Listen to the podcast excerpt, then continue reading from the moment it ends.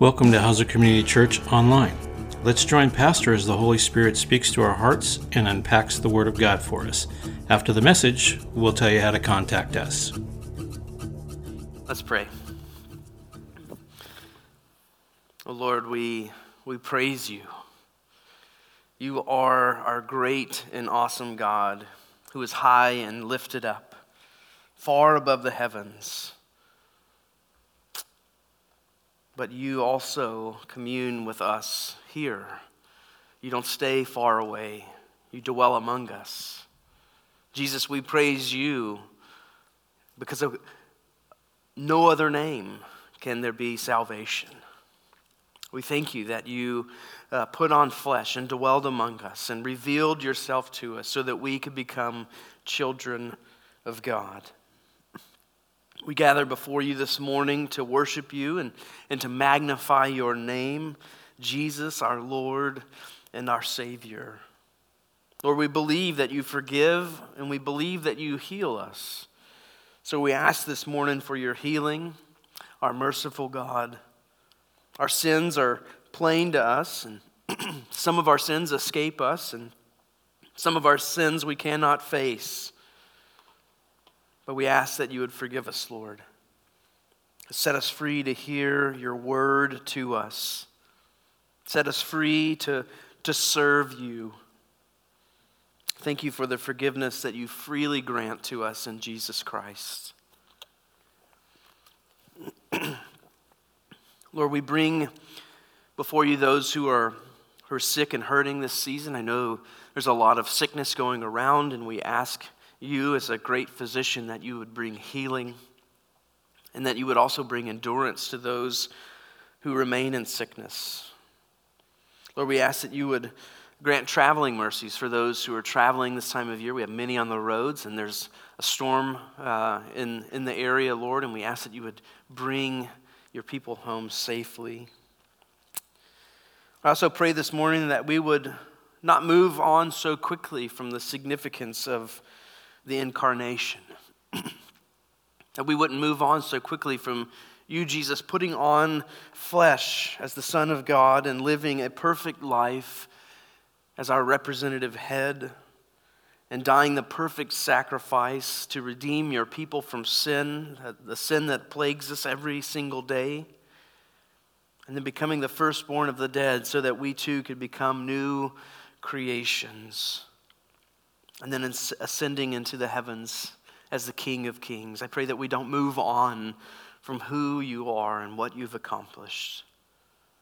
May we be humbled in our hearts and in our lives and striving to be more like you, Jesus. Lord, we ask that you would grant us boldness in the message of Jesus Christ, as we saw in the passage of the disciples, that they boldly proclaimed the good news of Jesus. Lord, as we turn to your word, Holy Spirit, we ask that you would open our eyes to see and our ears to hear. We ask that you would change our, our hearts to look like your heart and change our lives to reflect your life, Jesus. I ask that you would grant me the ability to boldly proclaim your word this morning. And we pray all of this in Jesus' name. Amen. All right, kiddos, you are released.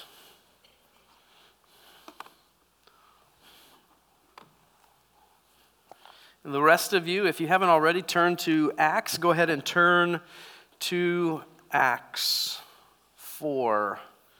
Yes, 1 through 32, or 31, excuse me. Good morning, church. Yesterday was Christmas, the day we celebrate the Lord taking on flesh, that He could save, this, save us from our sins, save those uh, in the world, that we could dwell with God. I mean, this is amazing. It's an amazing message that we celebrate every year. We sing one that we sing of Go Tell It on the Mountain, over the hills and everywhere. Go tell it on the mountain that Jesus Christ is born. But then Monday often rolls around and, and we don't climb up on the mountain to proclaim the good news or walk up the hills to proclaim Jesus Christ is born. In fact, we are more likely to tell others of what we got under the tree and what we unwrapped for Christmas and then what the Lord accomplished on Christmas. And I know you're thinking, way to throw a wet blanket on Christmas, Greg. Um, but we need to hear the truth. We need to, our hearts need to be exposed so that we can look more like Christ more and more every day. I recently, I read this article and it opened like this It says, Do you want to live and speak more boldly for Jesus Christ? I do. How badly do we want it? Do we want it enough to ask, seek, and knock until God answers us and, and take risks that press on our timidity?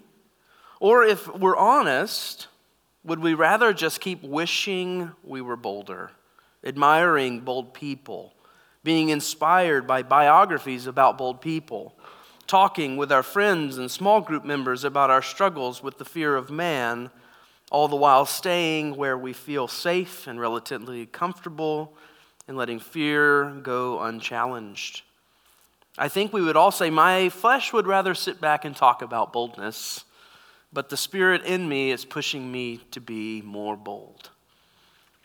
If you remember, uh, we are back in Acts, and what is going on is uh, Peter and John, they've healed a lame man outside uh, the temple or outside Solomon's portico. And uh, after they do that, they proclaim the good news. They boldly are preaching, um, proclaiming Jesus Christ as the Lord. They boldly call the Jewish people to account. They say, You killed the author of life, you turned your back on him, you murdered the Messiah. And he calls them to repentance. And if you remember, this is the Peter that not too long before this, cowered in fear, not once, but three times denying Jesus Christ. So we have to ask what happened between him cowering before the cross, denying Jesus, and boldly standing before those who just killed Christ and proclaiming the good news? They were filled with the Spirit. We saw that in Acts 2, right? So, we're going to see in our text this morning that the Holy Spirit gives us boldness. The Holy Spirit increases our faith, not in our abilities, but in the name of Jesus Christ. So, we're going to look at why we need boldness. Why do we need to be bold as Christmas? Or as Christmas. I just love Christmas. As Christians. Why do we need to be bold as Christians? What hinders our boldness? And how do we increase our boldness? So that's where we're going today. First, we need boldness because our message is offensive. People are not applauding, oh, thank you, tell me I'm a sinner and I'm going to hell if I don't turn and repent. Our message is first offensive, if you look at the text in verse 13, because it's given to common people. Now, this is verse 14, 13. Now, when they saw, this is the council, saw the boldness of Peter and John, they perceived that they were uneducated, common men, and they were astonished. You see, the Sadducees were there, and they were upset because they, were, they weren't so concerned about the teaching of the gospel or theology. Um, they were more concerned with their political standing before Rome. Uh, if you look at verses 1 and 2, as Peter and John are speaking to the people, the, the priest and the captain of the temple and the Sadducees come upon them, and they're greatly annoyed because they were teaching the people and proclaiming in Jesus' name, or in Jesus, the resurrection from the dead. The Sadducees, they, they were more concerned with politics than theology. They, they didn't even believe in the resurrection, um, but they didn't want to mess up their standing with Rome. They didn't want uh, th- these people to come and ruin the harmony that they had with Rome. They were allowed to rule, uh, they were allowed to do what they were doing as long as they didn't irritate the Romans. But these men started preaching the gospel and they started proclaiming the resurrection of Jesus Christ, and, and thousands of people come, and thousands of people start believing this message. Look at verse 4. But many of those who had heard the word believed. and the number of men came to about 5,000. This is a huge number of people. This is a, a movement going on. And if these thousands of people, this 5,000 people, they started sharing the message of the resurrected Christ, they would contradict Roman belief that Caesar was God and king, and Rome would eventually turn on them. And we see that happen. We see that happen in history. Rome turns on Christians, they turn on the Jews. They take them into captivity, I learned recently. I should have known that. The rulers and the elders and the high priestly family, they also are upset. Look at verse 5. On the next day, the rulers and the elders and the scribes gathered together in Jerusalem. And Ananias, or Annas, the high priest, and Caiaphas, and John and Alexander, and all who were of high priestly family, and they set them in their midst and they inquired of them.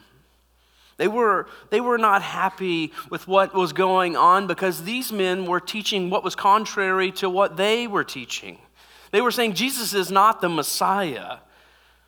If you look at verse 7, they ask, By what power or by what name did you do this? Because it, it, it's obviously not from us. And these were the guys that they would go to or you would go to to learn about God's word, to, to hear if this is true. So when they are preaching in Jesus' name, they couldn't allow these common, uneducated men contradict what they were teaching. They couldn't have them uh, uh, contradicting their authority. So they wanted them to be quiet. And the leaders of Israel were always supposed to equip the people. They were never supposed to hold it back. They were never supposed to not give it to the common person. It was supposed to be taught in family settings. We read in Deuteronomy, These words I command you, Moses says, today shall be on your heart. You shall teach them diligently to your children. You should talk about them when you sit in your house and when you walk by the way and when you lie down and when you rise. It, it was a common message. They should share this with each other, he says. After they come out of uh, Egypt, they say, The reason we do the Passover is so you can teach your kids what this is about. It was supposed to be read by kings, even.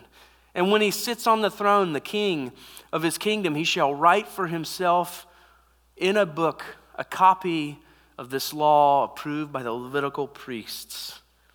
It wasn't just for the priests, it was for the common man, it was for the kings. Jesus even calls children to himself. He says, Let them come to me. Let them learn from me. He called the disciples, who were all common men. They were fishers and tax collectors, and he made them disciples and told them to go and teach everything they've learned from him to everyone. Paul picks up the same idea in 1 Corinthians. And it shall be with him. Oh, this is not where I want to be. This is where I want to be. For consider your calling, brothers and sisters. Not many of you are wise according to worldly standards. Not many were powerful. Not many were of noble birth. But God chose what is foolish in the world to shame the wise. God chose what is weak in the world to shame the strong, so that when we boast, we're not boasting in our abilities, we're boasting in Christ's ability. But this is offensive. This message is offensive today because our world exalts education, not a bad thing. The world exalts experts, but the gospel says, and it takes everything that makes us want to puff up our chests, our college degrees, our extensive Bible knowledge, our age, and it, it brings it lower. And it exalts Christ, not ourselves. The message of the gospel can be proclaimed by a child. It can be proclaimed by a new believer. Just look at the woman at the well. She went and told people what Jesus told her. By a pastor, by someone who's walked faithfully with the Lord for 80 years. Uh, the message of the gospel can be proclaimed by the people of God. And this is the fulfillment of Jeremiah 33 through 34. For this is the covenant that I will make with the house of Israel after those days, declares the Lord. I will put my law within them, and I will write it on their hearts, and I will be their God, and, and they will be my people. And no longer shall each one teach his neighbor and each his brother, saying, Know the Lord, for they will, they shall know me. From the least to the greatest, declares the Lord. For I will forgive their iniquity, and I will remember their sin no more. Our message is also offensive, not only because it's given to common people, but it's given and it reveals Jesus alone as the King. The apostles were teaching of the resurrection in Jesus. They're revealing he is the rightful ruler. He's the firstborn of all create or he's the firstborn of the dead. He's he's overtaken the ruler of this world. There's none higher. He is now seated in the heavenly places at the right hand of the Father. And the Sadducees were offended. They didn't, they didn't believe in the resurrection. They didn't want to acknowledge the resurrection. And many today in our world refuse to acknowledge or believe in the resurrection. Not only because they believe that nothing is after death, but I think more accurately because they can't control what's after death. And to admit we're not king over eternity is, is simply offensive. You can't tell me about my eternity. But, church, we have to preach the resurrected Christ. He's the only hope in life and death. The other leaders refused to believe Jesus was the king as Messiah. They refused. Look at verses 10 through 12. They say, Let it be known to all of you and to all the people of Israel that by the name of Jesus Christ of Nazareth, whom you crucified, see boldness, they're so bold whom God raised from the dead, by him, this man is standing before you very well.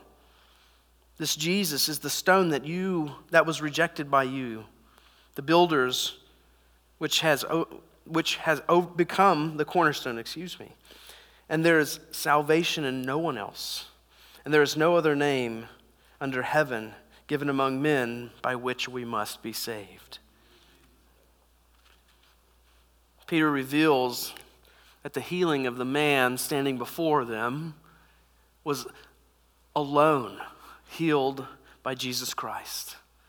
And by doing that, they're proclaiming this is the fulfillment of Isaiah 35. Then the eyes of the blind shall be opened, and the ears of the deaf unstopped. And then shall the lame man leap like a deer, and the tongue of the mute sing for joy. For waters break forth in the wilderness and streams in the desert. He says, This is the Messiah.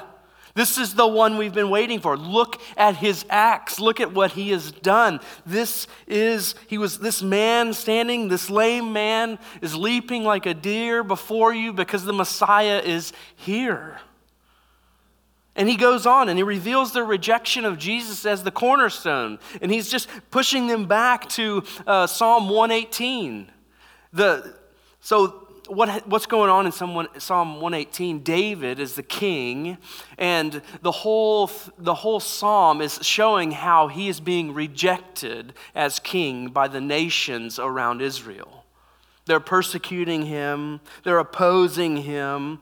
And Peter takes that passage and he applies it to Christ. And he's saying, You, leaders of Israel, you, those who should recognize the Messiah, are now like the nations around us. And you are found opposing the rightful king. You are found opposing the Messiah now. And this was very very offensive. In our proclaiming Jesus as Messiah, we're telling the world around us you're opposing the one true Messiah if you don't follow Jesus Christ you will be found coming against him. You cannot save yourself. You have to come to him. That's the message that we tell them. And, and it's not the self help motto of the world that proclaim, the world around us proclaims. This is offensive, we're told. This is single minded. It's, it's oppressive. It's flat out wrong. But we have to proclaim Jesus as Messiah boldly. And that brings us to the third reason why our message is offensive. Verse 12 There's salvation in none, no one else. There's no other name under heaven given among men by which we must be saved. Jesus is the cornerstone. He's the key to God's plan of redemption. He's the foundation and the guide to the entire structure of redemption.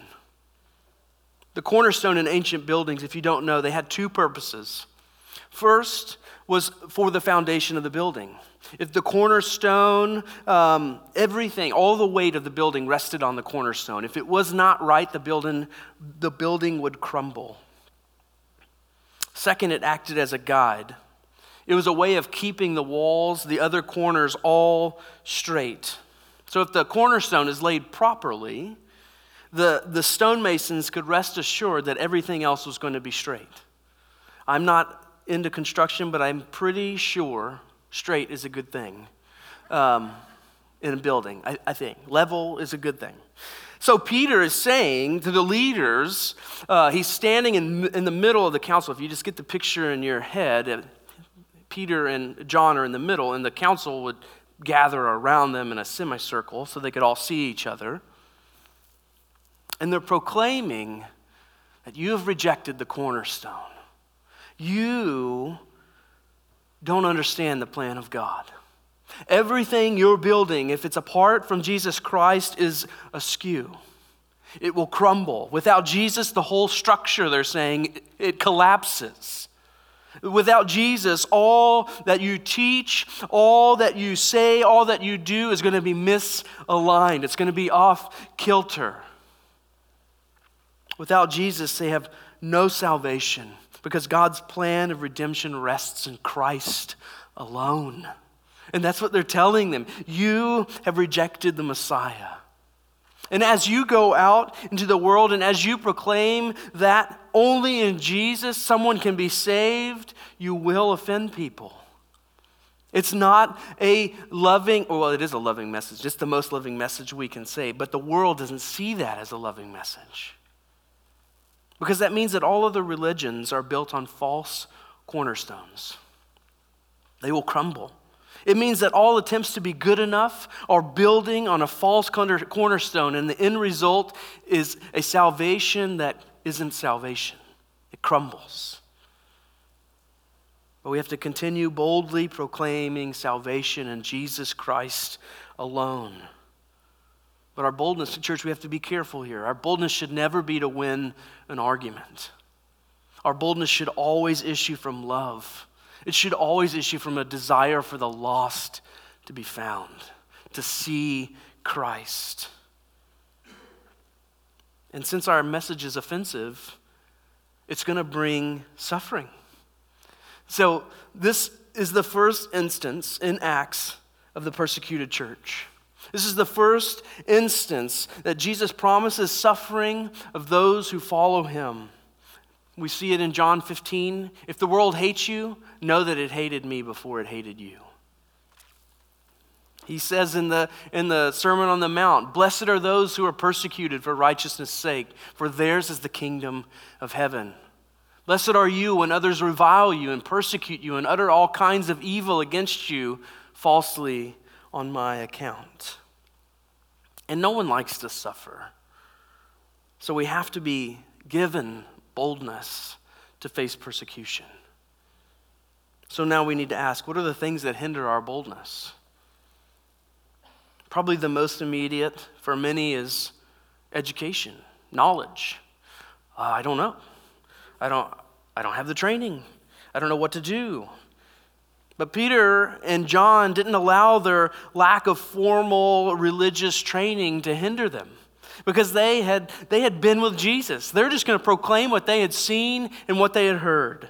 Look at verse 13. Now, when they saw, this is the, the leaders, they saw the boldness of Peter and John, and they perceived that they were uneducated. That doesn't mean stupid, it just means they weren't formally educated. They were common men, they were astonished. And here, I think this is the most beautiful part of the verse in this section. And they recognized that they had been with Jesus. They recognized that they, these men look like Jesus. They sound like Jesus. They talk like Jesus. They'd, they'd been with Jesus, they'd heard his preaching, they saw his life, they asked him questions, they received his spirit. And then they boldly spoke what they had seen and heard, and they lived boldly because they knew who Jesus was. And today, too many in the church keep we keep our mouth shut because we don't have the education. We say, "Oh, leave that for the pastors who went to school for that." Let them do all the talking. They are really good at it. They do it for a long time on Sunday morning. But the church is for that education. Paul writes to the Ephesians, he says, uh, he, God gave the apostles and the prophets and the evangelists and the shepherds and the teachers to equip the saints for the work of the ministry, for the building up of the body of Christ. This is why we have Sunday morning preaching. This is why we have Hauser School of the Bible, why we have small groups, why we have Sunday school, why we have elders, so that we could teach the body to do the work of the ministry and build up the body of Christ. This is why we gather in church. When we leave here, people should say, Those people have been with Jesus. They look like him, they sound like him, they live like him.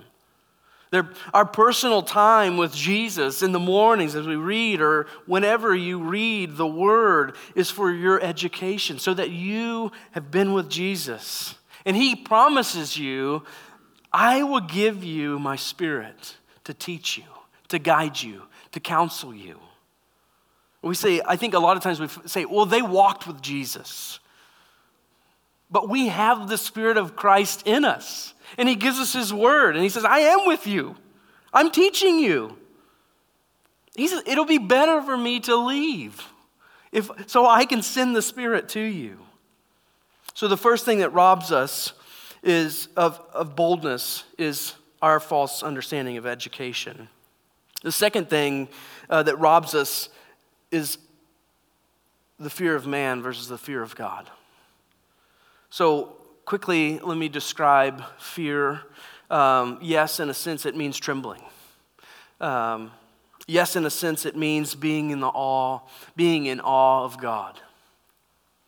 But fear speaks more urgently of the desire to please. If I fear people, then I'm going to adjust how I act because I desire to please people. So that is my fear of people. I, I'm going to adjust what I look like. I'm going to adjust how I talk. I'm going to adjust how I dress because I want to please people. But if I fear God, I'm going to adjust how I act uh, because I desire to please my good, good Father. That's the fear of God. And some fear man because they fear, I'm going to be found out as a fake or uh, I'm going to be found out as a sinner. Let me break it to you if you don't know yet. We're all sinners in here. Um, that's why we are in here. Look at the text, verse 14. But seeing the man who was healed standing beside them, so this is the council, they see this man, he's healed, he's standing beside them, and they had nothing to say in opposition. But when they had commanded them to leave the council, they conferred with one another, saying, What shall we do with these men? For that a notable sign has been performed through them is evident to all the inhabitants of Jerusalem, and we cannot deny it. But in order that it may spread no further, among the people. Let us warn them to speak no more to anyone in this name. So they called them and charged them not to speak or teach at all in the name of Jesus. They were afraid of getting found out. They didn't want Jesus to be proclaimed because that's counter to everything that they've been saying. But, but Peter and John, they boldly proclaim the healing of this man in Jesus' name because there's no untruth. There's nothing to uncover. They were firmly sure. They were, they were anchored in the word of Christ, in the name of Jesus Christ. They knew there, there's nothing to uncover. Many fear man because they're not grounded in their faith in Jesus Christ. Christian, don't be plagued by the thoughts of what if this is not true. This is true. This Jesus is the truth. Rest in that. Some also fear man because they're afraid of physical harm. We see here that they're surrounded, like I said, they're surrounded by these men. They're very powerful men. They are the ones that sway the crowds to crucify Christ. They, they sternly warn them, they charge them don't you speak or teach in the name of Jesus anymore. Verse 21, they, they further threaten them. They let them go, finding no way to punish them because of all the people. They were physically surrounded, they could have been harmed. But they remember that Jesus says in Matthew 10 don't fear those who can kill the body, but cannot kill the soul. Rather, fear him who can destroy both soul and body in hell. It's easier said than done, right? Like, we have a natural response to protect ourselves. But if we truly believe in Christ's work, if we're constantly meditating on Christ, we will have a heart like Paul to live is Christ, to die is actually an upgrade. We know our physical bodies will be resurrected one day, but we have to be steeped in that truth of the resurrection.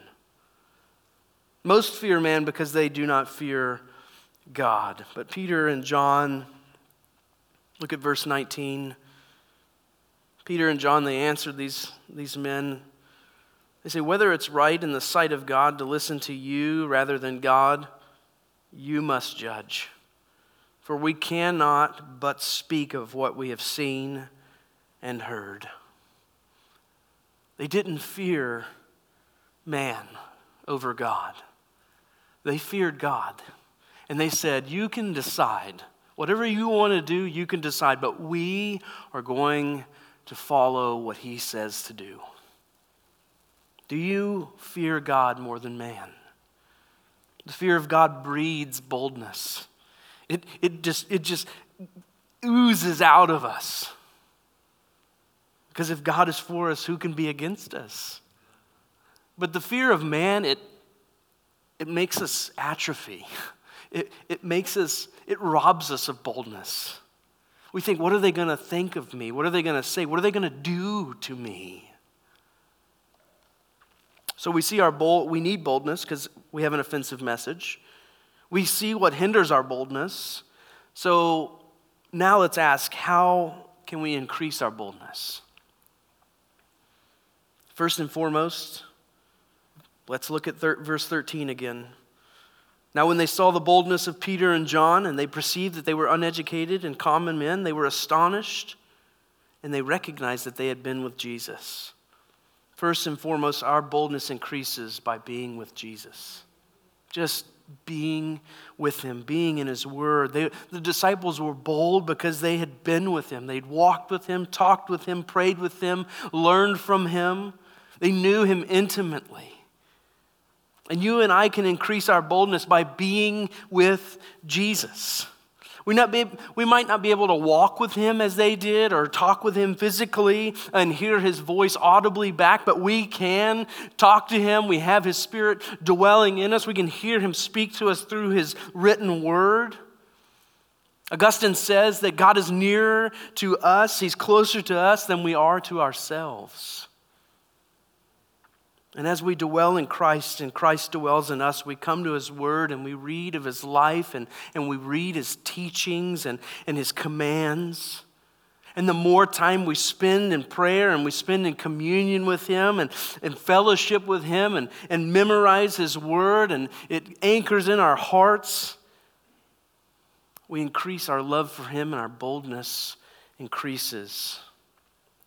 We understand the government rests on his shoulder. We understand he's the wonderful counselor, he's mighty God. He's the everlasting Father. He's the Prince of Peace. He's the Alpha and the Omega. He's the King of Kings and Lord of Lords. He's Jesus. And we will grow in our boldness because we start to understand that our strength and our boldness, it's, it, oh, it's not actually coming from me. My boldness isn't because I am a bold person. I'm not. My boldness comes from Christ in me. So, the second way we grow in boldness for the gospel is by being in community. It's by being with each other. Look at verses 23 and 24. And when they were released, they went to their friends and they reported what the chief priest and the elders had said to them.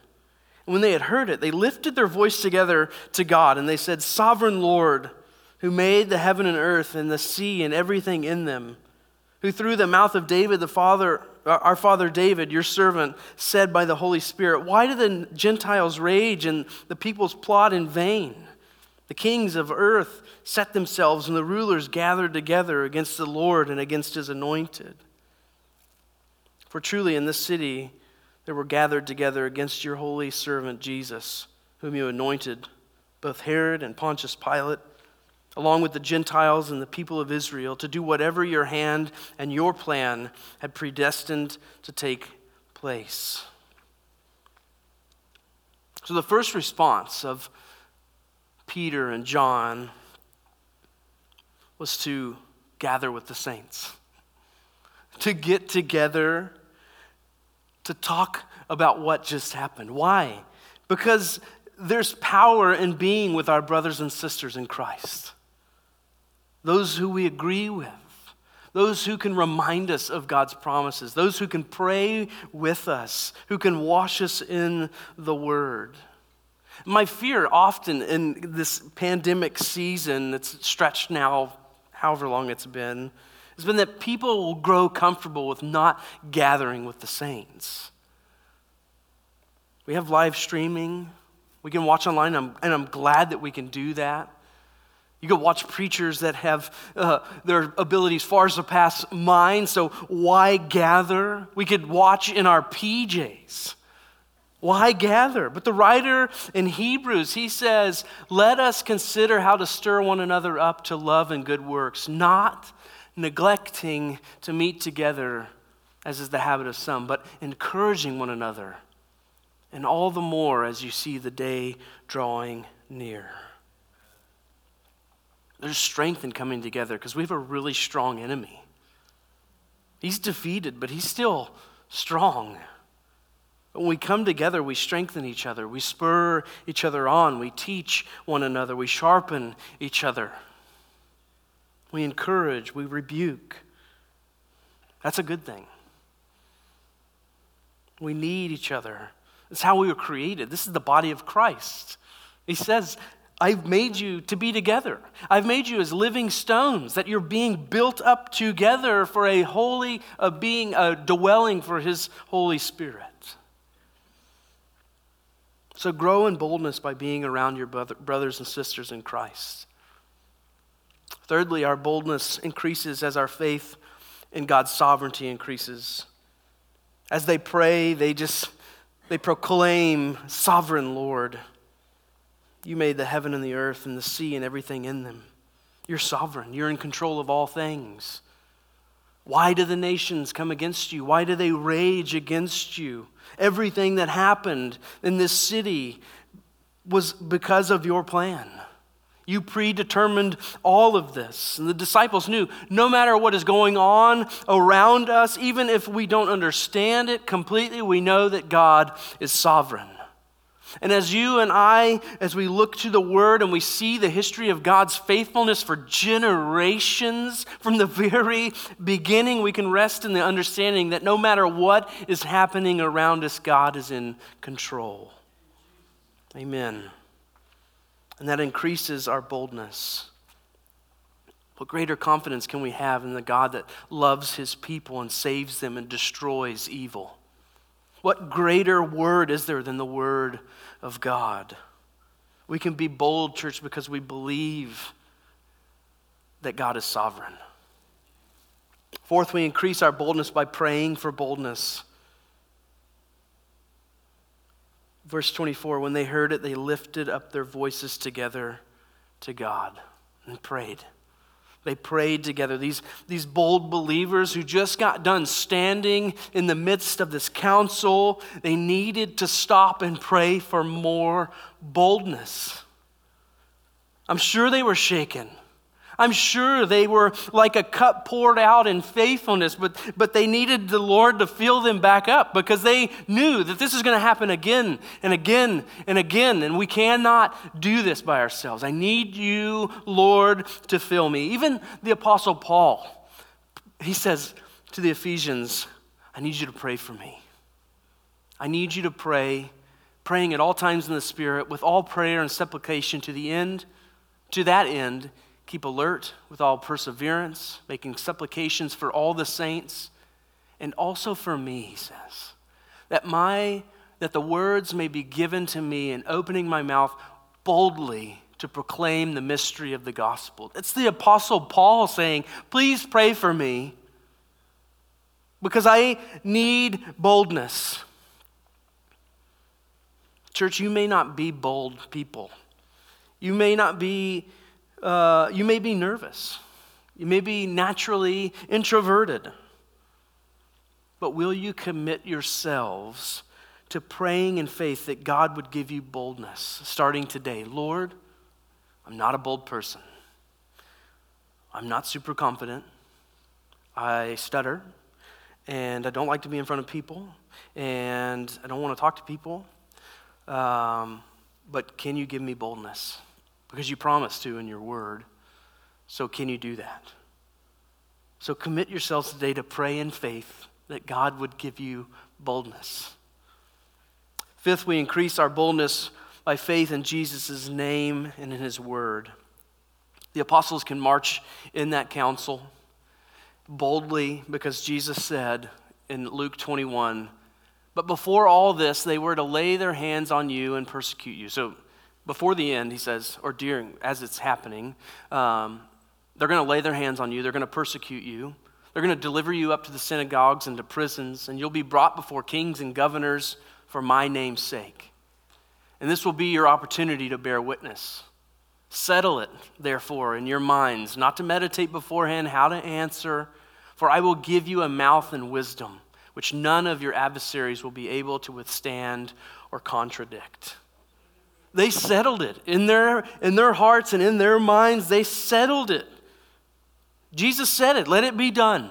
I trust you, Lord. I'm not going to sit and I'm going to ponder and bite my nails of what am I going to say when they come and get me. I'm not going to do that. I'm going I'm going to be bold. I'm going to walk in there and I'm going to open my mouth because I have the Spirit of God dwelling in me. Do you have that kind of faith in the Word of God, church? Pray for that depth of faith and that, that amount of boldness. Sixth, we increase our boldness by being filled by the Spirit. Look at verse 31.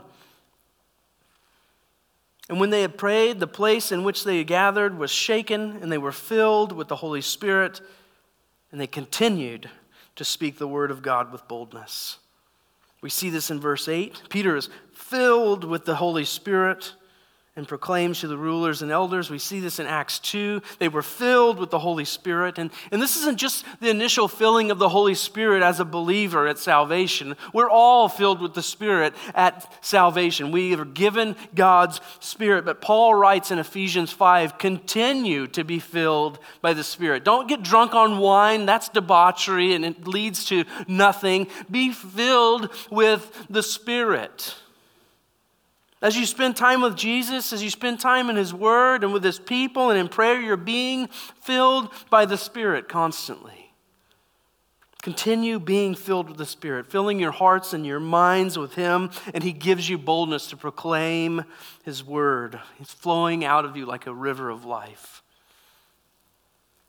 And finally, seventh, because it's super spiritual numbering,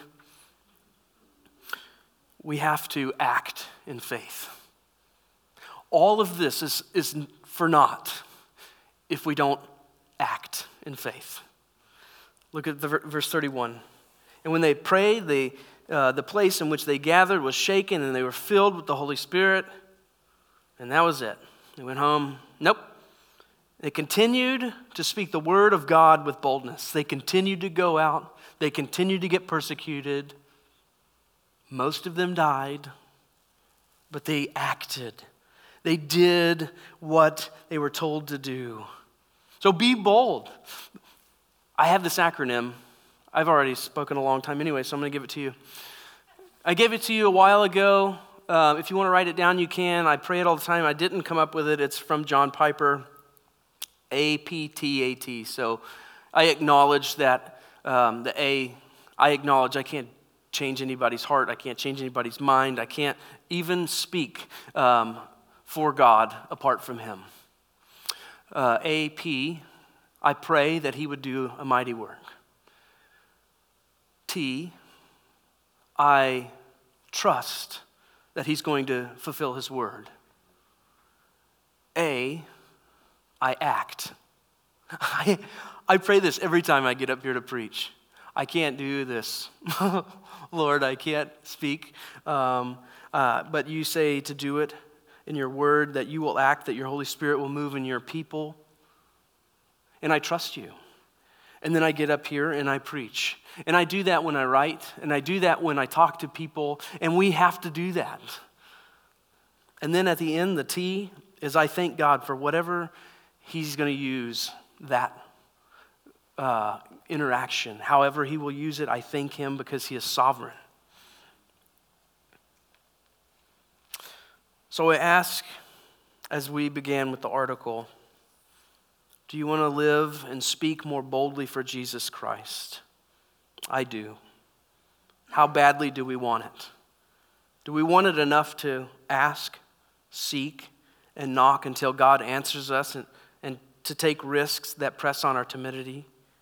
Or if we're honest, would we rather just keep wishing we're bolder, admiring bold people, being inspired by biographies about bold people? talking with our friends and small group members about the struggles of fear with our fear of man, all the while staying where we feel safe and relatively comfortable and letting fear go and unchallenged. I pray that we end this year and we begin next year. This is the last Sunday of the year. That's weird. But I pray that we end this year and begin 2022 in prayer that the Lord would make us bold for his gospel in a lost and dying world. Let's pray. Oh Lord God, you are so good. You're so faithful. For generations, for all eternity, you're faithful. Your word is truth. We rest in you, Lord, but we need your help. We need you to increase our faith. We need you to increase our boldness. We need you to increase our love for the saints and our love for the lost. Lord, we, we need your help. Every hour we need you. So, God, I pray that we would end this year and begin next year as Hauser Community Church boldly proclaiming the good news of Jesus Christ, that we would stop and pray with people, that we would share the love of Christ in action and word. God, we want to be bold. And you tell us in your word that you would give us boldness. So we thank you for the amazing work you will do. In Jesus' name, amen. Thank you for joining us at Hauser Community Church Online. Check back next week for the next unpacking of the Word of God. Please feel free to contact us with any questions you might have about the message or for Pastor at area code 541 756 2591 or email us at pray at hauserchurch.org. Again, that's P R A Y at H A U S E R C H U R C H dot O R G. Our address is 69411 Wildwood Road, North Bend, Oregon 97459. Remember, if you're seeking the truth, it will set you free, and that truth is Jesus Christ.